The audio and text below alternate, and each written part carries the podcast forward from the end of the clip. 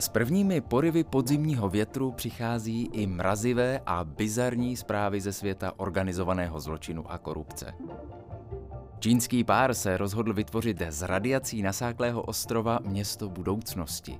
Dostal se ale jen k tomu, že uplácel politiky po celém světě. Ve venezuelském vězení se zločinci rozhodli vytvořit příjemnější podmínky pro život a v Mexiku je taková poptávka po limetkách, že je musí chránit policie. Vítejte u zpráv ze světa, které vám jako každý pátek přináší Investigace.cz.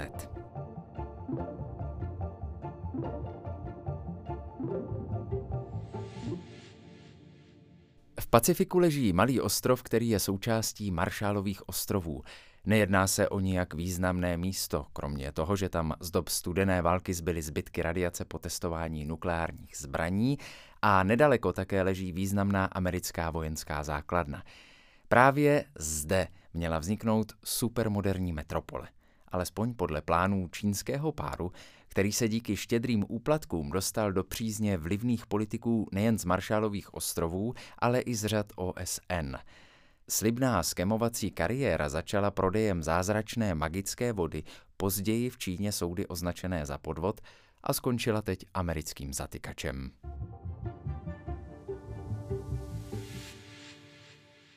Profesionální baseballové hřiště, několik bazénů, dětské hřiště nebo menší zoo s opičkami a plameňáky.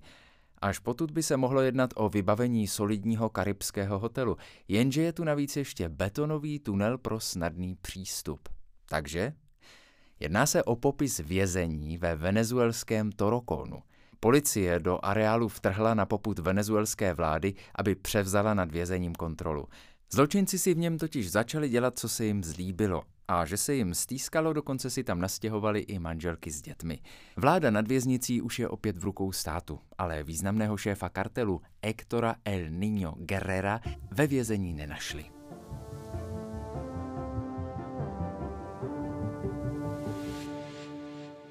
Region Michoacán na jihozápadě Mexika je řáděním organizovaného zločinu postižen nejvíce ze všech mexických regionů. Území spolu s dalšími gengy kontroluje kartel Jalisco Nueva Generación, a to včetně plantáží, kde se pěstují limetky.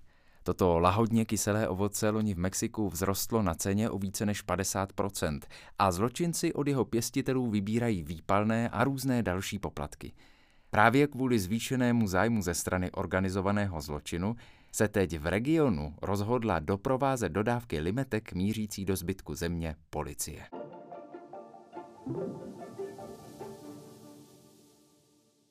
Bývalý generální ředitel společnosti Abercrombie and Fitch Mike Jeffries a jeho partner čelí obvinění ze zneužívání mužů, které najímali na sexuální akce pořádané po celém světě.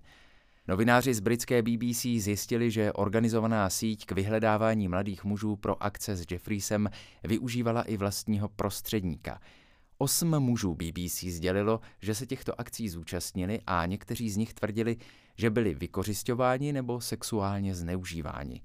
Jeffries se měl zneužívání dopouštět mezi lety 2009 a 2015.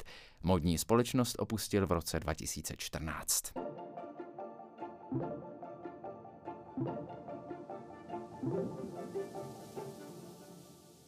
A na závěr jedna zpráva ze Slovenska. Naši kolegové z investigativného centra Jána Kuciaka analyzovali slovní napadání novinářů během předvolební kampaně před parlamentními volbami. Nejvíce negativních příspěvků na sociálních sítích publikovaly strany Smer, Republika nebo koalice Oleano za ľudí KU. Odkazy na zmíněnou analýzu i všechny předchozí zprávy najdete na našich stránkách investigace.cz. Zprávy ze světa dnes vybírala Zuzana Šotová, četl Petr Gojda. Díky za pozornost a naslyšenou za týden.